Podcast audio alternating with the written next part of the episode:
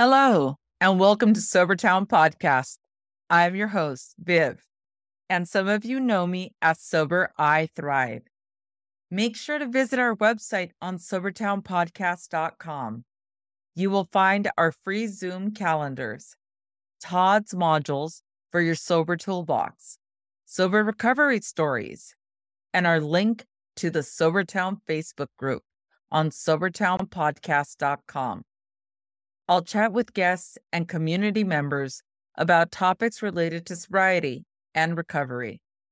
There are also a couple of sober communities called Boom, Rethink the Drink, and the I Am Sober app, where most of our website contributors met for SobertownPodcast.com. Hello, Sobertown. I have a special guest here today. Some of you know her warmly on IAS as Cee Change. And some of you know her like I do as Corina. and for all of us, she is just an inspiration and courageous to share her recovery story. And I want to thank her for being here. Thank you, Viv. It's good to see you. Thank you. Thanks for that lovely introduction. How are you doing today? How are you feeling? You know, I'm doing great. I am over how many days now? I'm like over 400 days sober. Woohoo! This is like feat I never imagined I would ever accomplish. I I have to say that getting to this point of total sobriety not just sobriety or not just quitting drinking, but actually doing what everyone calls the work and continuing to do the work because you never stop doing the work.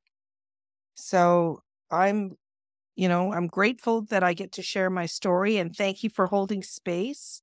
And thank you for your friendship. I think this is a great time because you are also incredibly inspiring, Viv, with everything that you are doing with the Sober Town through the podcasts and on IAS and the, the Zooms. So you have been a big part of my recovery in as much as the kind words you, you said about me. I right back at you, lady. Oh, I love you. Thank you so, so much. And I'm learning how to take compliments Isn't that hard? I just want to say, I am not. I am not a nice person. Yes, you are. Mm. the stories we tell ourselves, right? Right. Easier to to hand out the compliment, but in in this case, I'm going to hand it out, and I'm graciously going to take it in. So thank you so much. Brilliant. So, tell us the story of Little Cee Change, Little Corina. How did it all begin? All right. Well, little sea change. I was born in Amsterdam.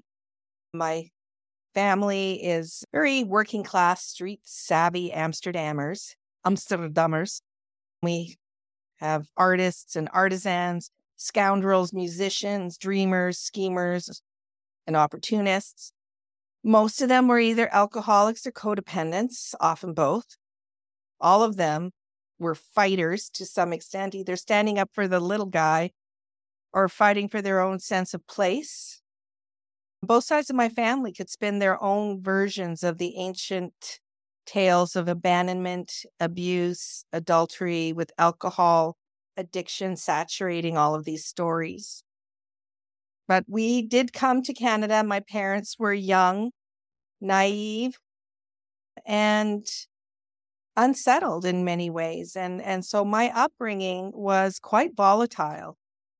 And i would say that up until september of 2022 if i could describe with one word the overarching theme of my life it would be volatility. Like a lot of addicts to varying degrees volatility becomes a normalized way to go through your life. You crave the chaos, you crave the drama. There's a lot of unpredictability, recklessness, and chaos in your circumstances. The flip side is there's also excitement and adventure, spontaneity, alcohol and drugs, and for a lot of people I know like me, that becomes the safety net that catches you. And at first, it seems like it protects you from the volatility of the instability of your life. Alcohol also provides that spark that ignites the fire in your life. And when it's burning bright, you are surfing the heights of your addiction and but things things can be going really well and for me they were going really well however it's not until you are full on into your drinking problem or addiction. Wherever that lands you you realize that all these mind numbing s- substances are blinding you to the inevitability of of a fall. And if you're if you're lucky you don't crash and burn and you know sadly too many people crash and burn. I was lucky i crashed but i didn't burn not really or maybe it, it wasn't a crash so much as it was more like a rear end collision i call it a rear end collision it it was just a wake up call for me. And it was the cruel and devastating breakup of my second marriage that started my sobriety journey. And so on May 5th, 2022, I'd had many stops and starts. I'd cut back here and there for a week or two. I have been on IAS since 2018 maybe early 2019. I was Cee at the time, not Cee change. Cee change came on mm-hmm. May 5th because I had to make a wholesale change. This idea that I could drink a little bit or I could manage it a little bit was just not happening. And so I tried everything. The French, they say no more than you're supposed to quit one day a week, one week a month, one month a year. And I couldn't even do that. I mean, that I had more recoveries and relapses followed by more regrets and recoveries. And it was just rinse, lather, repeat. I couldn't bring myself to accept that I could not handle alcohol. I love to drink. I love my wine. I love my bourbon. After the collapse of my first marriage, I became a champagne and Manhattan girl. That was my cocktail of choice. Our culture supports this romanticized ideal of the bon vivant. So I got into this idea of smart cocktails at five, and it's always happy hour somewhere, right? I go to wine tastings, scotch tastings, brewery tours. I love this romantic ideal. And because I'm a wild child by nature, I'm a party girl, and drinking always made me the life of the party. And this is what I was often told. So I came to believe that I, my drinking wasn't a problem, but people were starting to express their concern. And, and I would say that before that, I don't know that alcohol was really a, it was a problem when I drank, but I didn't drink that often my first marriage, I mean, we would buy a six pack for the weekend because we were going to get wild. But if I, you know, I mean, that that's really not a lot of alcohol. And that wasn't very often. We didn't have a lot of money. But anytime I went partying, I partied and I drank, and then I'd be hungover. And then there'd be a few months in between the next party. So I wouldn't I guess you could call that binge drinking. So, you know, we could definitely say I was a binge drinker, but I did, wasn't drinking daily. That didn't start in earnest really until probably the, the collapse of my first marriage. And my first marriage was a, it was a 27 year relationship with the father of my daughter's the my daughter's father. Uh, we were friends at first, and things were were pretty good the first ten years of our relationship. But he had had he had had an affair with his business partner, a woman, and that was so devastating to me. because it sort of set the wheels in motion of more infidelities back and forth. Because suddenly I had to get even.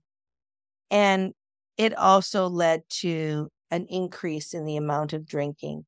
I would say that right around the time that I discovered that he had had this affair with his business partner, I was starting to work outside of the home. And I came back from from work one day and it was a very very stressful day at work and my husband knew how to fix that and he poured me a cocktail and that was the first time I'd ever thought about using alcohol as a way to relax and a way to calm myself. Before it was just to enhance a party, to enhance that feeling. And so there I was, you know, increasingly having more bad days than good days. So cocktails suddenly became a, a way of managing, a way of managing stress, and not just cocktails. We we then would start buying wine, and as we got older, you know, it just increased. In, it became more in, increased to not yet quite to the daily drinking that the last i would say 7 years of my drinking took on but it was it was pretty substantial we definitely would drink a lot more than we had when we were first married and our marriage troubles kind of dovetailed hand in hand with that with the infidelities and the drinking in 2004 or so, 2006, I was elected to be a uh, town councilor. So that's like an elder, an elderman, or I don't know what you would call them, but like a municipal councilor for my community. And I was the only woman on that council. And a lot of the networking, a lot of the post council meetings were bookended with scotch, drinking scotch, drinking beer, called them council debriefings. And it, it sometimes got pretty, pretty heavy. The drinking that a lot of men can do, because I wanted to keep up with my male counterparts, it got heavy. I was drinking scotch, and it wasn't just a scotch, of course, right? It was, we would drink and then I would have wine or I would come home. And alcohol was increasingly becoming not just a, a, way to punctuate my life, but it became a part of my life. And my marriage collapsed in 2014. As I said before, we had a lot of infidelities, a lot of, I would cheat on him in a way my cheating was a means to make myself feel good that I was still attractive because in the second half of that marriage, so the first 10 years, I always felt I'd married my best friend. And when I discussed, maybe it was his guilt, I don't know. But he start, started to become a lot less kind and he was very insulting about my my weight because of course when you have two kids i'd gained some weight. I wasn't i don't know i just i didn't let myself go or anything like that it wasn't like that but he just i he just didn't find me attractive and our our relationship was starting to suffer and i again turned to alcohol in order to be able to cope with the stresses of a marriage that was crumbling it really was crumbling and i you know, we we went to therapy and and I thought we had turned a corner. And in 2014, he set out. I, I really did. I started to trust him again. I stopped having my affairs, and I I really felt that this therapy was going to help us rebuild our relationship, and we could get back to where we were when we first were dating, living together, and and having children. And he wanted to do this big trek to New Zealand called the Te Araroa. It's a three over 3,000 kilometer trek from the North Island to the South Island. And he was preparing and planning his trip. And I was supposed to, I wasn't going to go with him because it's a through hike. It's a very physically demanding through hike. And I had just started a job and we still had our daughter at home, or she was graduated, but she was still, they still needed the support of their parents. So the, the kids were adults, but just transitioning into adulthood.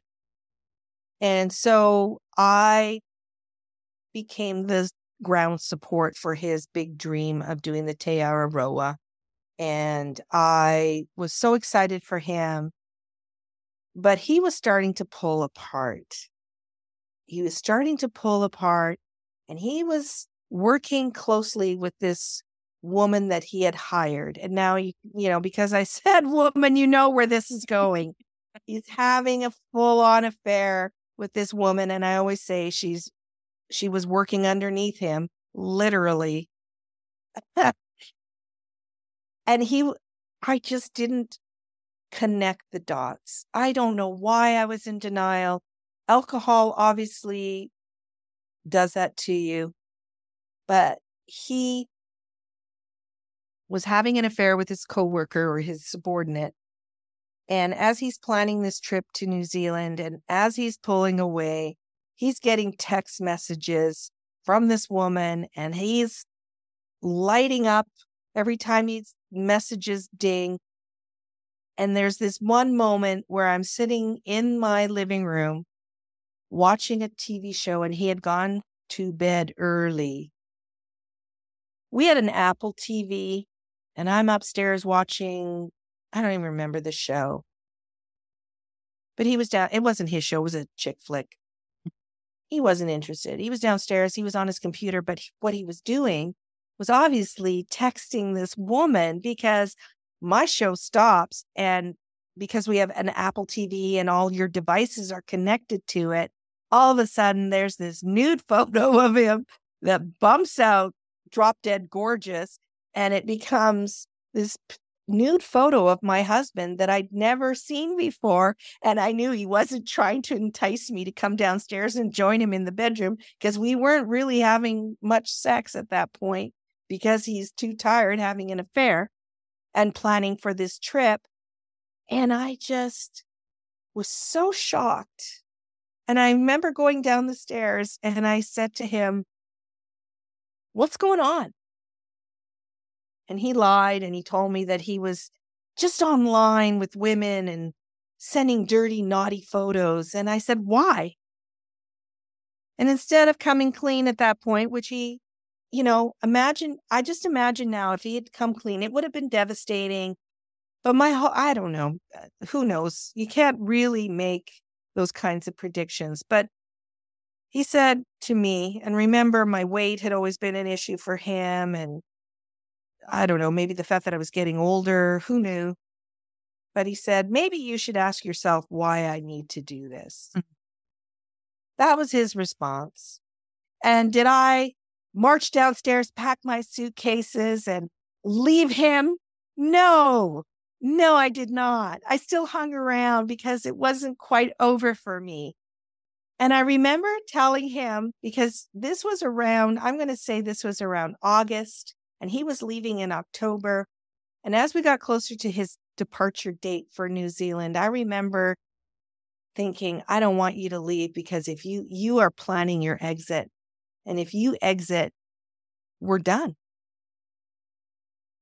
And he left in October we were still together and still carrying on this pretense of me being the supportive wife. Sis boom ba, I'm the cheerleader for you, honey.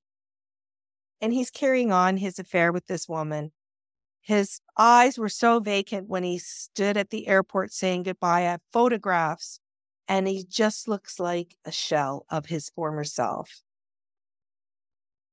And what he's doing is probably figuring out how he's going to leave me in Christmas of 2014, he was going to halt his 3,000 kilometer trek to come back to Canada our daughters who were off at university were going to come back and join us in Victoria at this resort. We had rented this beautiful resort and it was a family reunion. It was an opportunity to get connect again and hear about all his adventures.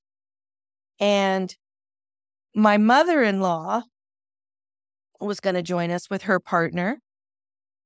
And Christmas Eve, again, all the while he was gone from October until Christmas Eve when he came back to Canada. The emails were really kind of distant. He wasn't emailing me directly. I was sort of included in this group all email that his mom was on, our kids were on. There were no, hey, Corina, I think you'd really enjoy New Zealand. I can't wait till you come. There were no plans being made for me to join him. So I knew, I knew, you know, seriously, by this time in the story, I'm sure the listeners are already realizing what more like like did you need to be hit in the head with a sledgehammer apparently i did and that sledgehammer came on christmas eve when he finally admitted that he no longer wanted to be married to me. And this is a 27 year relationship. I met him when i was 21 we had our kids together. My own upbringing, my own parents, their volatile marriage was sort of the template for me. So this idea of infidelity and and fighting and everything that was so normal to me that I know in the past we had said, "Well, I I'm going to leave you." No, I'm not.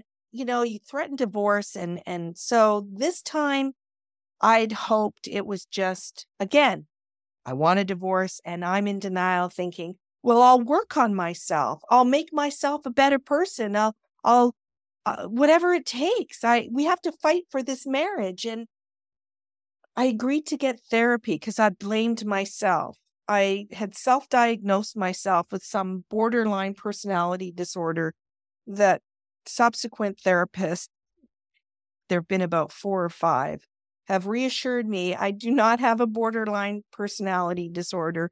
I do have attachment and abandonment issues, but I do not have a borderline personality disorder. But this husband, this man, this love of my life, my best friend, let me wear this blame. He let me wear that blame.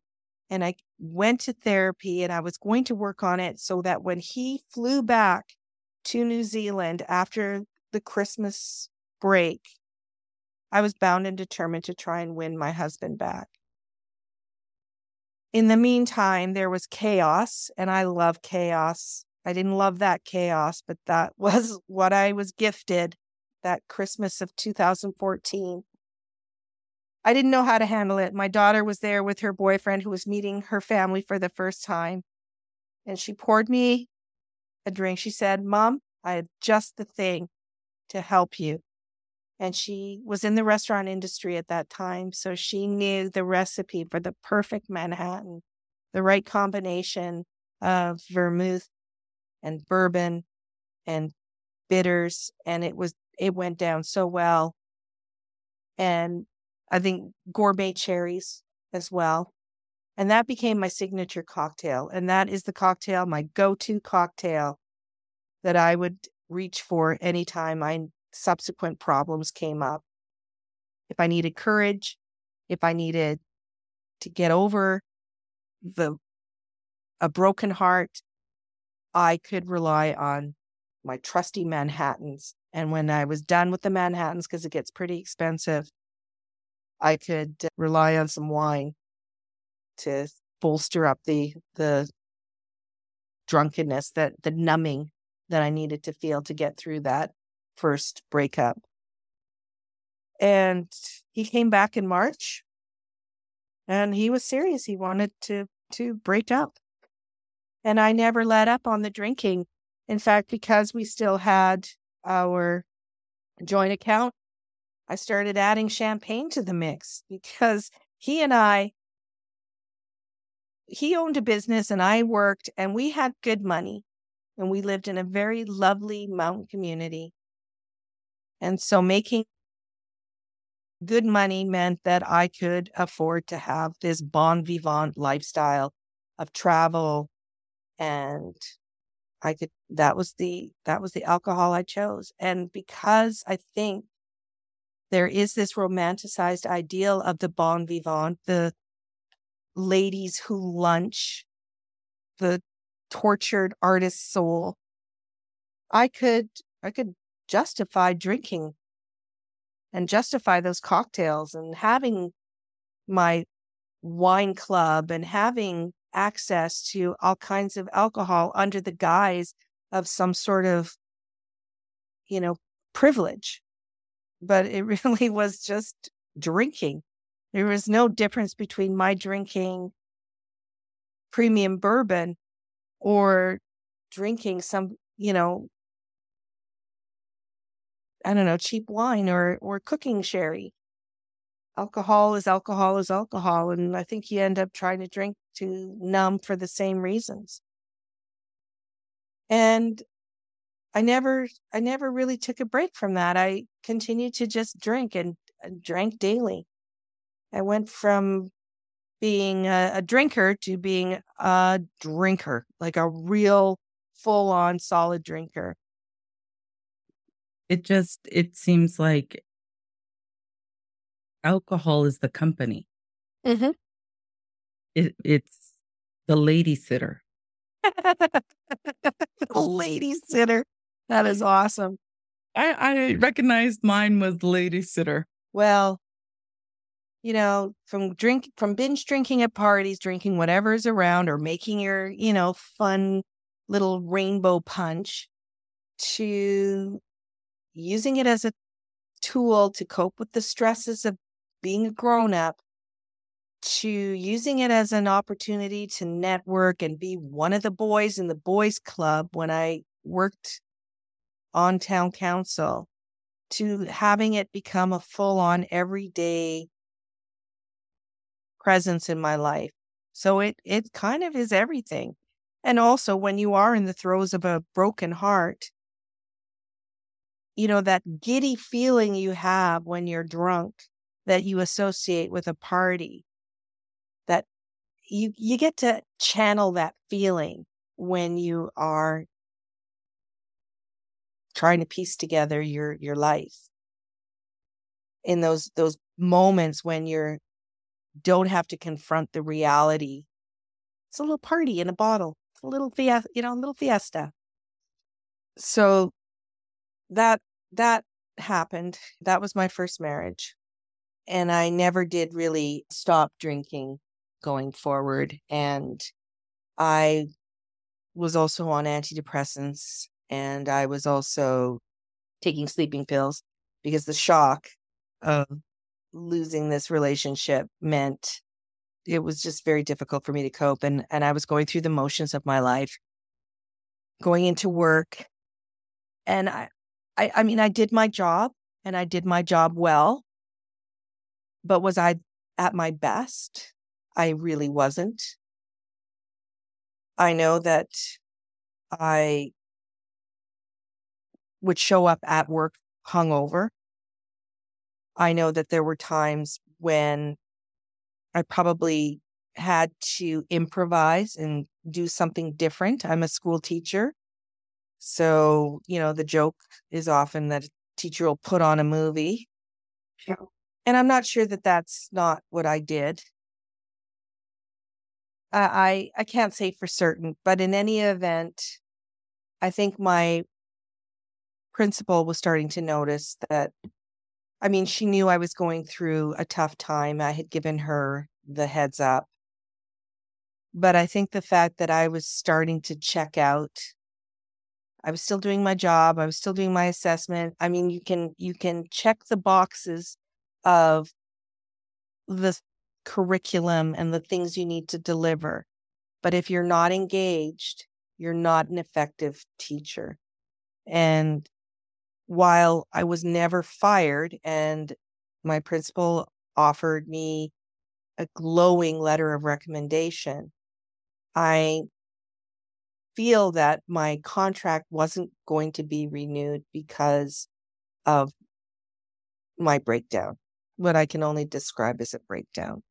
I think when you're dealing with a broken heart by using alcohol and sleeping pills and you're not facing the reality and you're not dealing with your pain you you start to lose your efficacy as whatever worker fill in the blank whether you're a teacher whether you are a working in a factory a real estate agent whatever it is you're not going to be effective and i was without a job that would have been 2 years later so 2014 to christmas he said we're divorced I spent the next two years drinking, feeling sorry for myself, sleeping around with an endless string of different men. I was hurt and I wanted to find love so badly.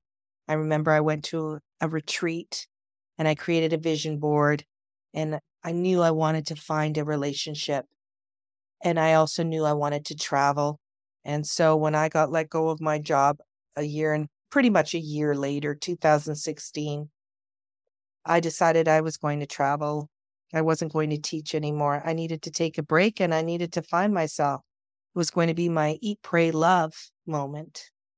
But you can't do eat, pray, love if it was. I think the joke goes, you know, drink, party, and fuck, right? Like that's basically what my Julia Roberts moment was going to be, but I didn't have the awareness. I wasn't doing the work. And that's what I did. I took 2016. I quit my job where I wasn't actively seeking employment and I started to travel again. In my marriage to my first husband, we did travel a lot. We went to Argentina, we went to France, we did so many beautiful family trips, and I fell in love with travel. So I was going to use this opportunity to heal my wounds and travel. And I booked a trip to Morocco and I went to New York and it but I wasn't dealing with my stuff. So it doesn't matter. It sounds exotic to be traveling or to be living this lifestyle, but it was still just escaping. I'm just chronically, constantly escaping my broken heart, my own garbage because yes, it was really not cool to have an affair. Instead of ending your marriage, you have an affair or you you take off to New Zealand to go and end your marriage. That's not cool. But I also have to accept the responsibility of what I brought to the disintegration of that marriage. And I wasn't you know, I had my own issues to deal with, and I'd also had my affairs during that marriage. I mean, it was a tit for tat kind of thing. So I I had to get real, and I just wasn't ready yet. I, that took a long time, and in my travels, I was dating, and I met. Uh, I was I was on my way to Belize and I was on a layover in Atlanta. And I was on Tinder and I got this super like from this person who was in Atlanta. And in Atlanta, there are some movie studios. And this was someone who was an artist and he had been working on a major Hollywood movie as an artist and that gave him this cachet, this legitimacy that I just decided that this person was going to be my person.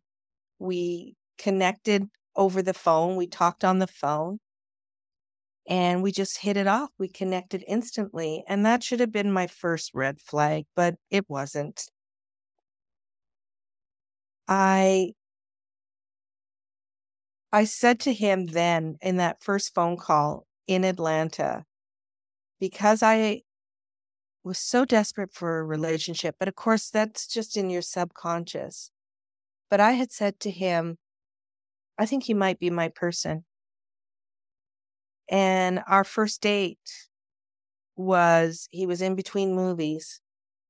And our first date was in Belize. He flew down to Belize before he moved on to the next movie in Los Angeles. And you and I had joked about this before about how everybody in Los Angeles is in the business. And it really isn't as big a deal as I made it in my head. But to me, he was this distinguished artist. And I got to, I got to live this sort of romantic version of this new romance. So we met in September in Belize, and it was whirlwind to say the least. He then moved to Los Angeles, and I followed him. In in October, I decided to move to Los Angeles. I moved out of I had moved out of the family home in 2016. That was a big catastrophe. That's a story for another day. I moved to Los Angeles and I lived in Burbank with this man that I had met for two like I had only known him for 2 weeks in September and then I was flying to Los Angeles and I'd moved in with him. And then you get to know the person when you move in with them. And all of a sudden, you know, those those rose-colored glasses started getting pretty clear. And I'm still drinking. Keep in mind, I'm still drinking. And when this man was working, when he was on a film, he was confident, he was funny, he was charming, he was hilarious, but when he wasn't working on a film, he was anxious, he was volatile, he was depressed, insecure, needy, and broke. he he couldn't he he couldn't save money to save his life, but he always wanted to remind me that he made way more money than I did. He had no savings, no there was nothing to his name. But of course, because he worked in the industry, he made more money than I did. And he loved to throw that over my head when things weren't going well. But when things were going well, you know, we'd go out for dinner, we would travel, we did all kinds of wonderful things. However, he had debts. And I got to tell you that what I should have realized was a deal breaker ended up being something that dragged that relationship to seven years. I met this guy in September. By October, I've moved in with him. By December or January of 2017, I had already loaned this man $40,000 USD. Wow. And I knew he would pay me back I wanted, and he did. Mm. he did pay me back. He's not a person of, it's not that he lacks integrity, he lacks maturity and he lacks calm. He's volatile. He is chaos in a carcass, is basically how I have come to describe him. I was still doing my traveling and I still had that bug in me. I still was drinking. But he would, wherever I was in the world, he would find the florist and send me flowers for our mensiversary. We celebrated every month because we had met on the 13th of September. And on the 13th of every month, I got these huge bouquets of flowers and chocolates. And I was his person. But remember that when he wasn't employed, I went from hero to zero and I was persona non grata. I was a moron. I was stupid. I, he was so volatile. I knew that, I mean, I did want to, I did want to be with him. I wanted a relationship so badly. I wanted my romance. I married him. We got married in Las Vegas. We met in September, and by July, I moved in with him in October. By July of that following year, we had a Las Vegas me- wedding. We were married by Elvis at midnight. Alcohol flowed, drugs flowed. My kids flew out from Canada. My parents flew out. I really believed that this was the per- my person and that I had finally found love. But I couldn't live with him.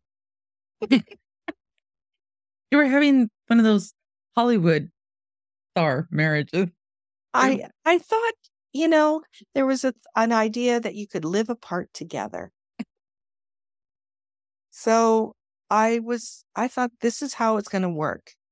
This relationship with this man that I love, this crazy, broke ass, volatile, brilliant artist is going to work so long as we don't live together. And that happened when I was looking for a job in 2018. And I was given an opportunity to travel and work in Egypt. And that's what I did. I moved to Egypt and he stayed behind. He had moved to Canada to live with me. That happened because he was working on a movie in the United States. We were married. He lived in the States. I lived in Canada. We would travel meet up with each other. It worked because we didn't live together. But COVID hit, and COVID dictated that he either came to Canada or he stayed in the States. And who knows when we would get to see each other. He had been kicked out of his apartment because he thought he had COVID and his landlord didn't want to deal. This was in the early stages of COVID when everybody, nobody knew exactly what COVID was. We now have a better idea, but at the time, it, you know, it was this unknown entity. So he'd been kicked out of his apartment. He had nowhere to go. He was working on a movie, and he could work remotely because he's does a lot of his art on computers. So I invited him to come live with me in Canada. And there we were stuck together with nowhere to go because not only did I not want to live with him when there wasn't a pandemic, but now we were forced to live together. So this opportunity to teach abroad really appealed to me. And I, I moved to Egypt and I worked in Egypt and we did our long distance relationship I still got the love bombing, the flowers, the, you know, when he was working, he was happy. He was doing really well. He had the confidence and swagger of a successful person, the successful person that I thought I had met. But when things weren't good, when he was unemployed, or when the pandemic really set in his head that he was alone, he got really desperate and volatile and needy. And even though we were FaceTiming every day, sometimes two or three times a day, I knew that my traveling abroad was not going to, it was not going to work. It, it wasn't working for him but I'm really good at denial. I am so good at it. You know, here I was in Egypt on the Nile in denial. and that I did the first year was my experience year, and he wanted to support me, and he did. But it wasn't really the experience I'd hoped it would be because of COVID you couldn't really travel. He couldn't come and join me. And I had this romantic idea that we would have this long distance relationship, and he was agreeable to it. So even though I would occasionally get these sobbing phone calls from him, he would recover and he would support me and he would be my cheerleader. And so the next year, I was asked if I wanted to come back. And through conversation, yes, I would do another year. And he came out to visit me. We had an opportunity to go to Turkey. We had an opportunity to go to Spain. He got to see Egypt. This was something that influenced him greatly. He had worked on a movie that had an Egyptian theme. I won't mention the names of these movies. I'm sure if you were curious enough, you could find out who he was. I mean, he's, you have to slow the movie down quite substantially because there are hundreds of names on the crew. But I, I, I thought he would love seeing Egypt, and he hated Egypt, and he resented that I was doing this job abroad. So when the time came for me to do a third year or come back to Canada, I opted to do a third year with his consent. But then he threw it in my face that if we were going to do a third year, that I would have to quit drinking. And keeping in mind that for my first and second year, I was still a heavy drinker. And even though you are in a Muslim country, you can still have access to alcohol. Every time you leave the country, you go through the duty free and you put that duty free in your suitcase and you come back into your Muslim country with your bottles of bourbon and your bottles of wine tucked into your underwear. And you keep your underwear at the top of your suitcase so that the customs, they don't want to touch a lady's underwear. so they'll just let you go through. I did do a lot of traveling. I loved it. I, I got to see so many sites. It was an amazing experience. And wanting to do that third year, my husband said, I'd like you to do it sober. And I'd also like you to consider an open marriage because it's lonely without you. And I didn't know what it was. I didn't, I, I mean, I kind of course I knew what an open marriage was, but I didn't know if I could actually, we had sort of experimented with that. And I didn't, I wasn't, I didn't really like it. I had to get drunk. I had to, to, in order to get the courage to do it. And so I'm not sure that I actually gave consent. I mean, if you're that hammered and that passed out in order to be able to, to do, to do it, maybe it's not for you. I was willing to give it a thought or give it a try or or look into it, but that was all the permission he needed to pursue and win the affection of this woman who is now his partner. I got to I hired a therapist to help me get through and understand what it means to be in an open relationship I tried to set ground rules, but he wasn't having it because he had already met. And just like my first husband who met and fell in love, and I got to watch him pull himself away, the same thing happened to me with this second husband. He was a lot more volatile, he was a lot less kind. And my marriage essentially was over by the time I got back to Canada because I wasn't going to do a third year anymore. I decided I needed to work on my marriage because I believe in marriage, which is ridiculous when I think about the kinds of men that I seem to have attracted. I decided that, you know, I would hire a therapist and I would work on this marriage, but there was nothing to work on anymore. He had met and fallen in love with this balding phlebologist who happens to enjoy pole dancing. And sorry, everyone can see it. The combo is like, okay. I know. You know, I'm hurt. It was done so dirty. It was just like not if you want to stay in Egypt another year, we should divorce. Not this doesn't work for me. It was this slow ripping off of the band aid both men were too cowardly to confront me with their unhappiness at the way that I wanted my independence or whatever whatever shit they had with me. Whatever they didn't like about me, they weren't man enough or human enough to say to my face, I am not happy in this relationship. Instead, they went the coward's way out and they decided to have affairs and they decided to fall in love in front of me. So both times I became a third in my own marriages. And yeah, May 5th, 2022, I quit drinking and I quit drinking anyway.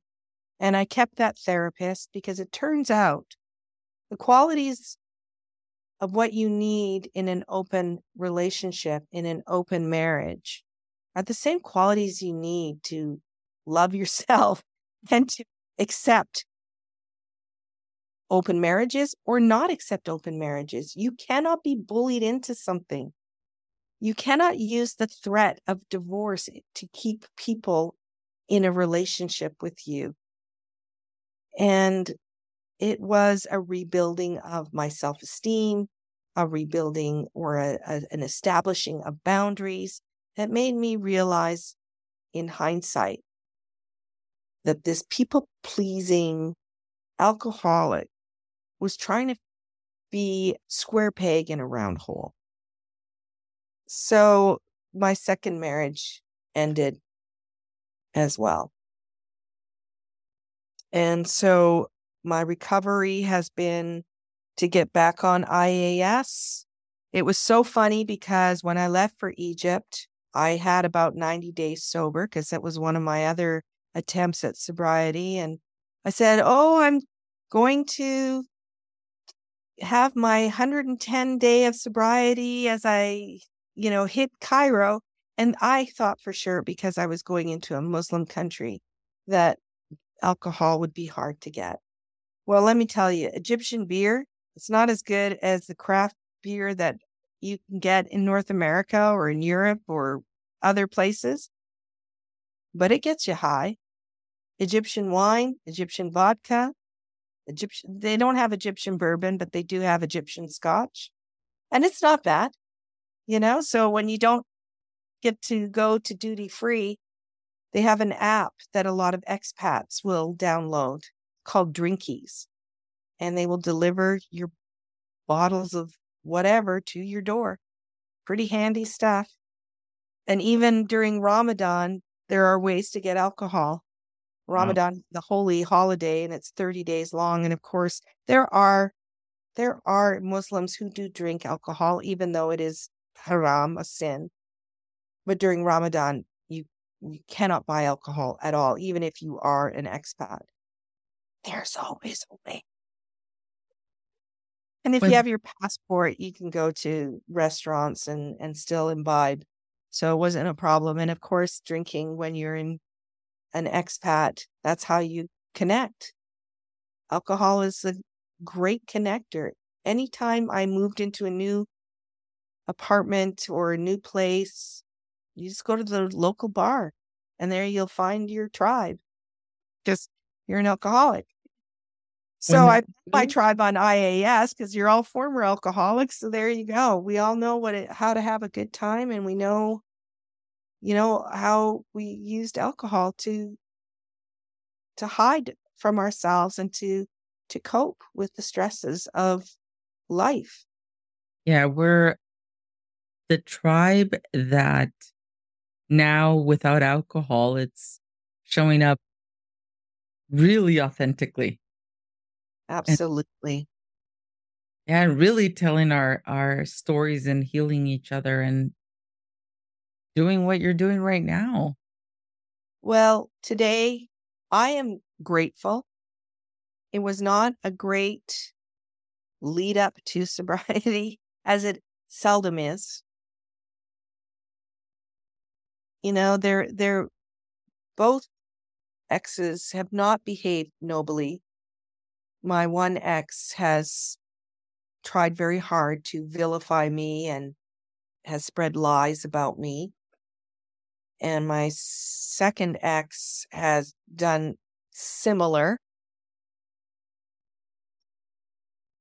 But in any event, I've got my health. My health has been returned to me. In the at the end of my drinking career, where I was passing out every night, drinking the hard liquor after having a bottle of wine, having that that bloated exterior. We all know, we all have seen the before photos. And knowing how I am looking after my health, I am eating healthy. When you're drunk, you're not going to you're you don't feel like cooking. You're going to eat fast food, you're going to eat junk. So I've look I'm looking after my health physically, emotionally, spiritually. I meditate. Life is good. I have a good relationship. Despite his best efforts, I have a good relationship with my children, my adult children. I have grandchildren. Um, I've learned to establish boundaries with the family members in my life who have never respected those. I now respect myself enough to have them. And I have a new loving partner in my life. We could, I mean, the third one's the charm, right? I met him as a sober person.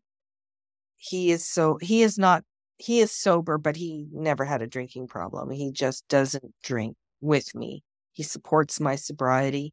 And I, I have become a different person. It's why I call myself Cee Change because I had to make a significant change in how I live my life, or I was just going to relapse again.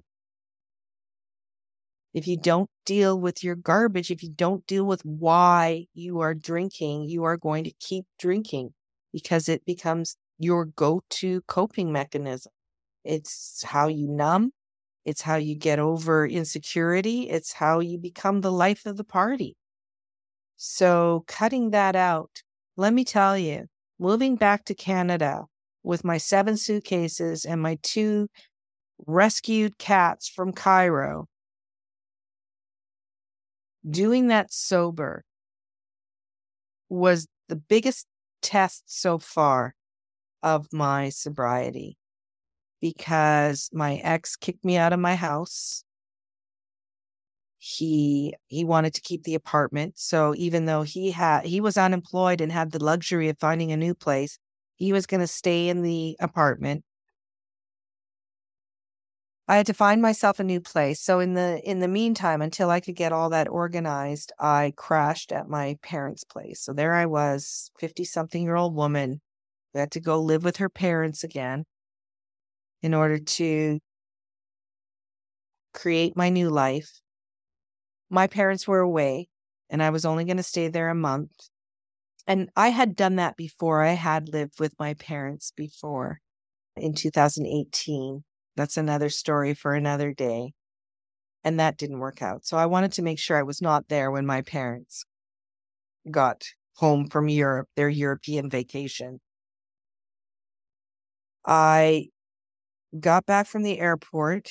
I had to lug those suitcases by myself, seven suitcases, landing in Montreal, landing in Calgary, driving from Calgary to Edmonton after traveling already. Like I, think I'd been up for like 28 hours, heartbroken, just in a, a, a hot mess, what they call a hot mess, and sober.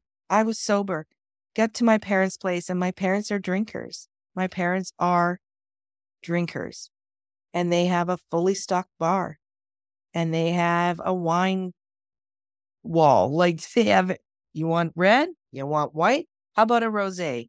You want bourbon? You want scotch? You want gin? My parents have it all. And they weren't there. There was nobody there to keep tabs on me. And I seriously had my first major temptation because who eh, no one was going to blame me they even said that in in hindsight no one was going to blame me if i picked up a bottle because i broken marriage volatile marriage i mean the entire time it was volatile no one was going to blame me I lost my dog in that marriage. I mean, that was another sad thing, but anyways. And I reached out to one, a member in our IAS community. I reached out to Chef 56, and he's got now three years of sobriety, and he's been a leader in our community and other communities as well. And for some reason, I think he just was reaching out, How you doing? And I said, I really want to drink.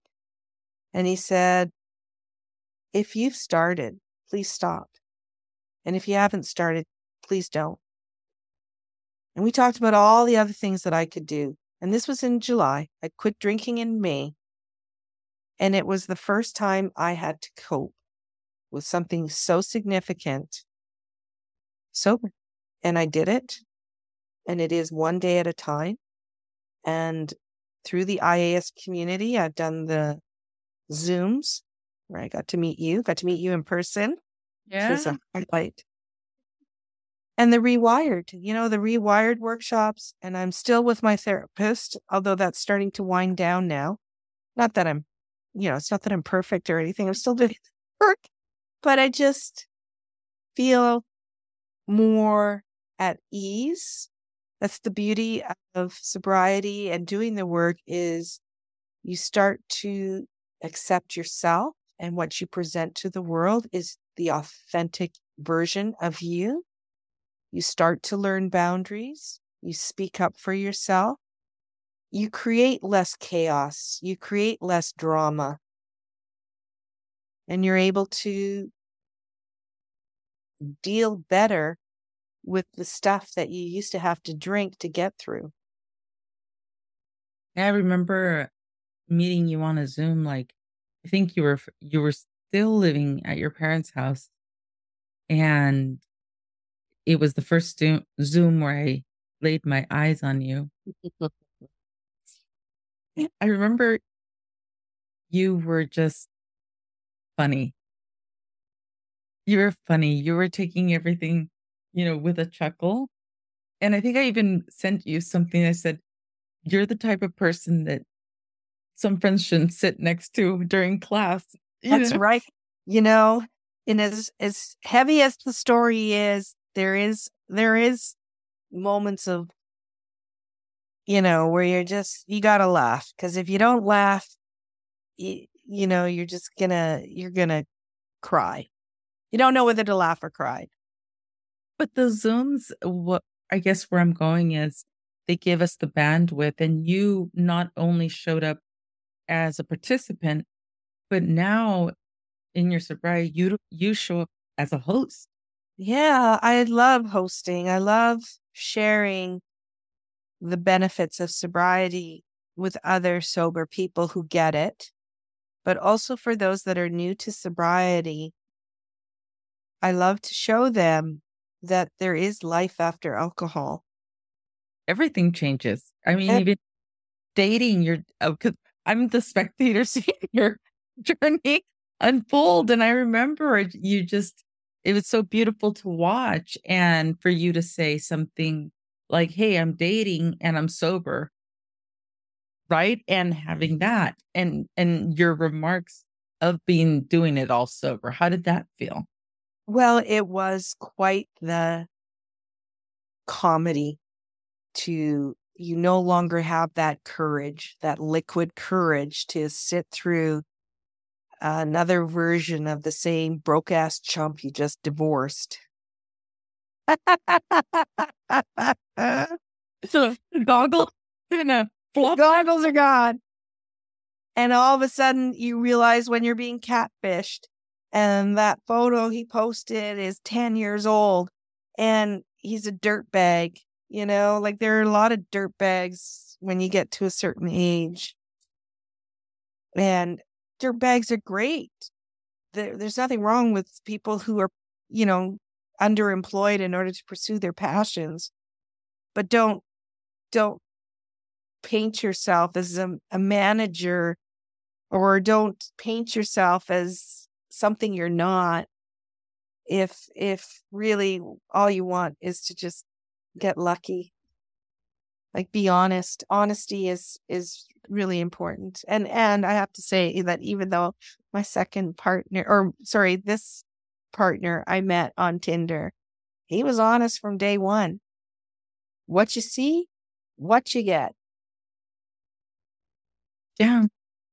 Because and, I, see, I've seen him uh, for your one year, your partner celebrate you like the queen that you are, you know?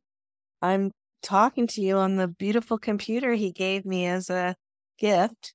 He's not comfortable sharing with me sharing that, but he just felt that that was such a significant milestone, one year sobriety, he wanted to celebrate it. And he took me out for a beautiful dinner.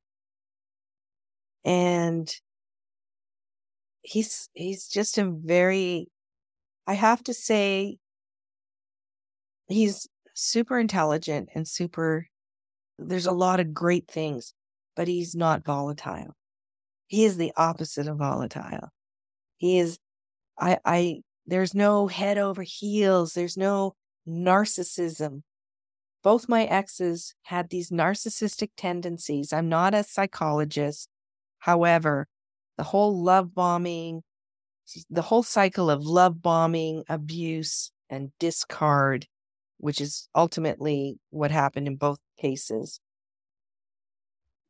There's no evidence of that this time around. This time around, I am, I, uh, I'm calm.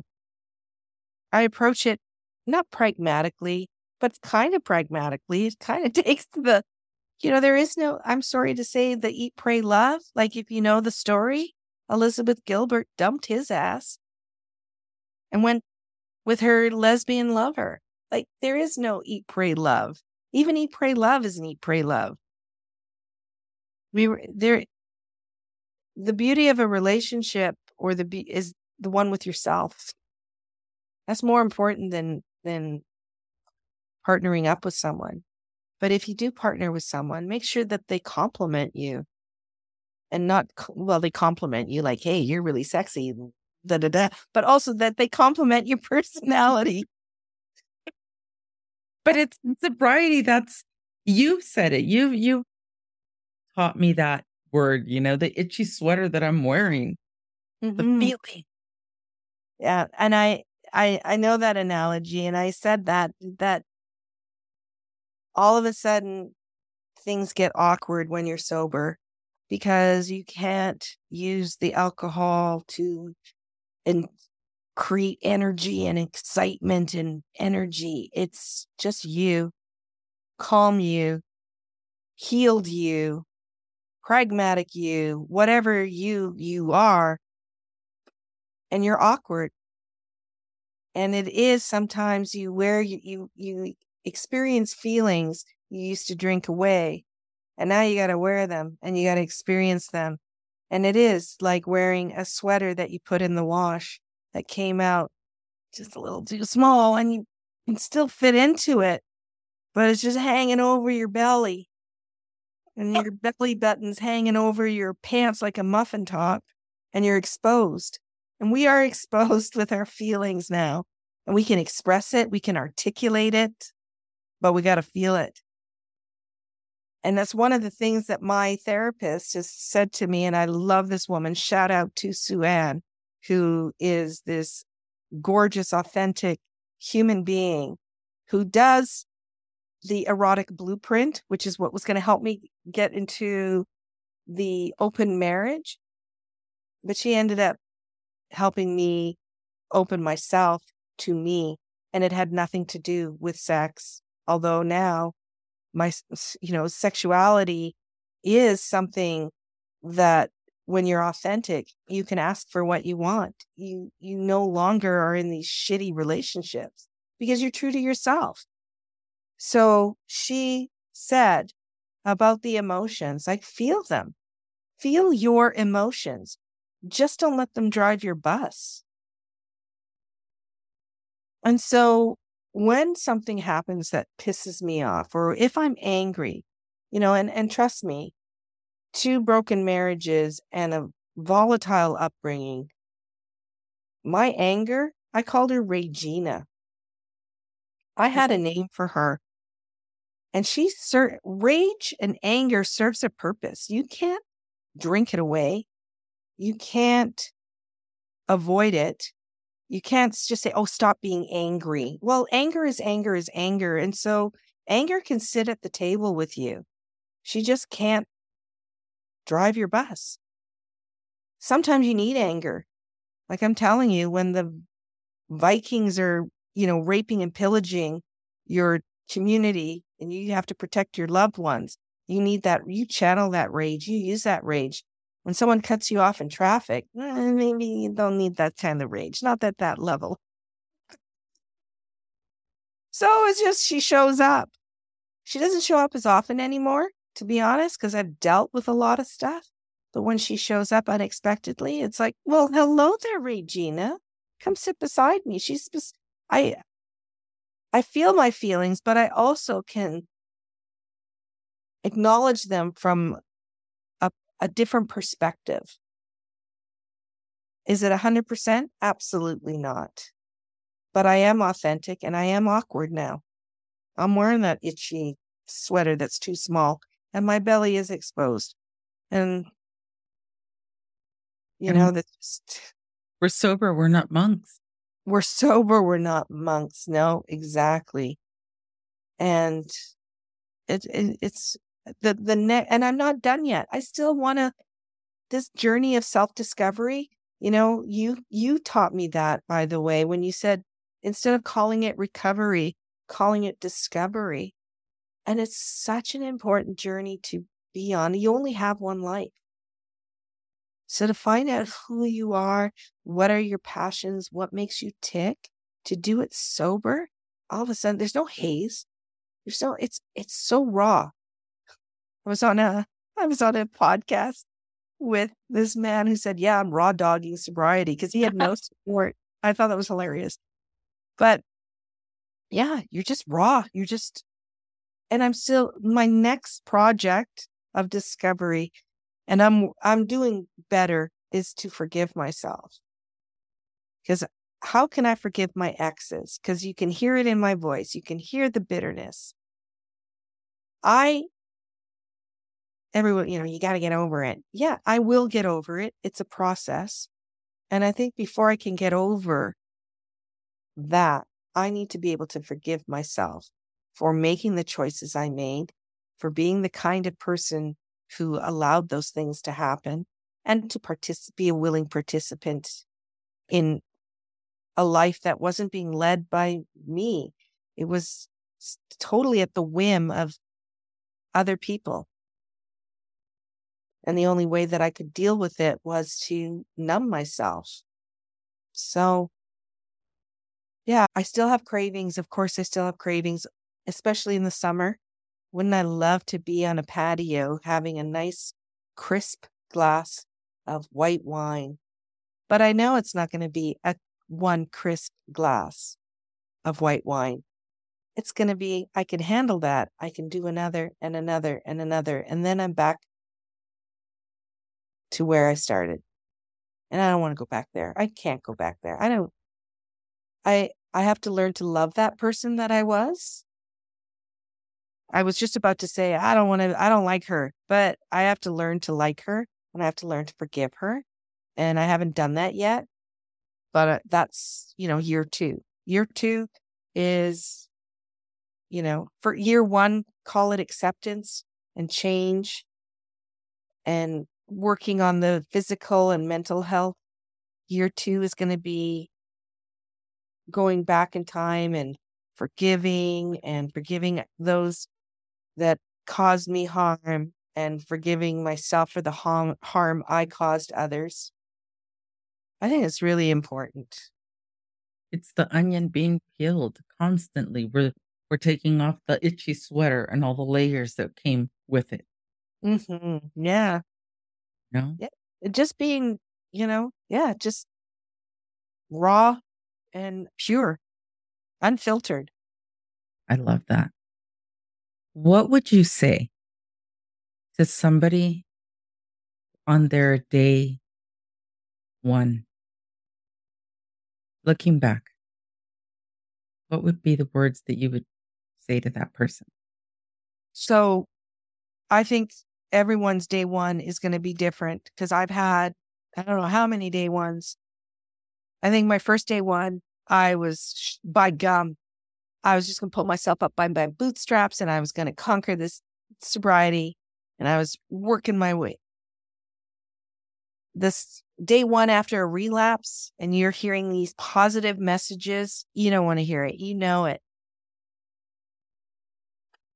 But my message to the very first day oneer and the hundredth day oneer is it is really truly one day at a time.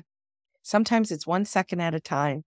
Sometimes it's one hour at a time, whatever it is, you get through that day, you do what you need to do to get through it.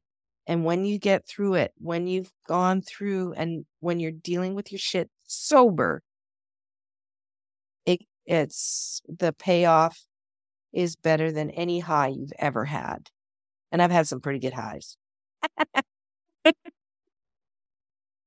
Because I didn't just do alcohol, all right, in my party days. So, but I don't, I, I'm, I was not a drug addict. Right. But uh, definitely crossed that threshold. I never thought I'd cross the threshold. But once I started using alcohol to cope, I crossed the threshold. I can never go. And I realized, having had relapses, I can never go back.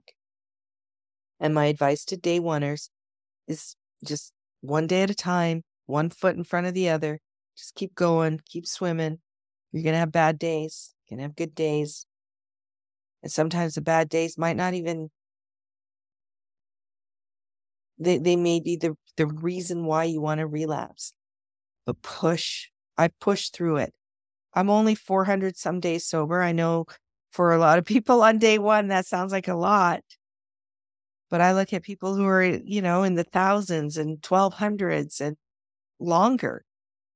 And then there are people in our community who recently have relapsed, the people with the thousand days. So I can never, ever rest and say, well, I've got the sobriety thing conquered. Truly. You never know. Never, never know. know. I mean, that, I, I just know right now the pay off of sobriety is worth fighting through craving. I know that today. Well, watching you just, you know, put so much joy into your life. That's what I see. A woman that puts joy into her life. Oh, you're so kind. I I do. I love I I do love life again. I mean, it's been a long process to find my joy. And, you know, it is the focusing on the spiritual, emotional, physical. I I bicycle, I do boxing, I do powerlifting. Just it's a sea change. I've had to completely change everything about how I approach life in order to support my sobriety. Yeah. And you do it beautifully. So do you. it's, it's it's a great I'm so grateful to have met women like you and you know other women on our in our group and I won't mention I don't I don't know if they want their names mentioned but you know because it is anonymous I've had the pleasure to meet you in person in California and others. This was awesome. I would love to go to England. There's a few of us out there. There's one lady in particular that I'd love to meet. That camaraderie and support system with women and also our mixed meetings as well. It's just, it's, uh, you can't do it alone, right? Connection beats addiction. I like IAS. It doesn't have the rigidity that Alcoholics Anonymous has. A lot of people love that program and it works for them. I haven't tried it, so I can't say it does or it doesn't. But this is the the this is what's worked for me and touch wood. I think this is how it how I will get through the next 400 days. I just know I cannot drink. I just know now, you know, with with certainty that there's just no room for just one, just one drink. I joked with you. I thought, you know, if I was going to write a memoir, it was going to be called It's Not That Bad. Because I never felt I was that bad. Because if you're drinking cocktails, it's not that bad. Everybody drinks cocktails, everybody drinks wine. It's not that bad. You know, and it's not until people pull you aside and say, You're drinking too much. And you're starting to not function. But I, I don't have that homelessness or houseless story. Didn't really get fired. or If I did get fired, it was it was done in a very gentle way and I had support systems. So it wasn't even like I really got fired. I never had to hit this idea of a rock bottom in order to get sober. And I'm lucky. I'm very lucky and privileged. So it's easy to kind of fool yourself into thinking, it's not that bad. I'm not living under a bridge. Well, you know, and also I have a very strong constitution. So with the amount that I was drinking, I'm surprised that I wasn't, I don't have liver damage. You know, I have family members that died of cirrhosis of the liver. I have family members that have liver issues right now who still actively drink. So I wasn't, I'm not that far behind them, or I wasn't. It, but I, you can always just say, oh, it's not that bad. You know, my before and after pictures, oh, maybe I was a little chubbier. I think if you look really close, you'd see yellow, the yellow you know, skin tone and, and in my eyes, but it wasn't that bad. I think by doing podcasts like this and just being able to share our stories, we can break the stereotypes for everyone. Oh, yeah. Yeah. Uh, you know, there's a lot of literature out there of, of women like me you go to the book clubs, you you belong to these wine drinking book clubs, you go to the wine tastings, brewery tours, you get I mean, there's so many YouTube and and TikToks of I actually subscribe. This is one thing that keeps me sober. There's an Instagram account called Drunk People Doing Things. I just got to watch that and I'm just reminded of the stupidity of getting drunk and trying to go for brunch, trying to walk, trying to do everyday tasks drunk. It's it's a sobering Instagram, that's for sure. For sure. Thank you so much, Corina. You Thank have you. been beautiful, inspiring, and I appreciate and have so much gratitude for you.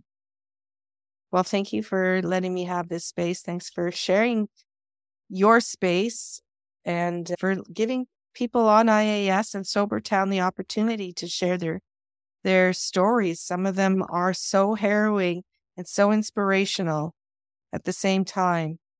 I hope that my story resonates for somebody. Somebody out there who says, "Hey, I'm not that bad." As they're, you know, on their sixth mimosa.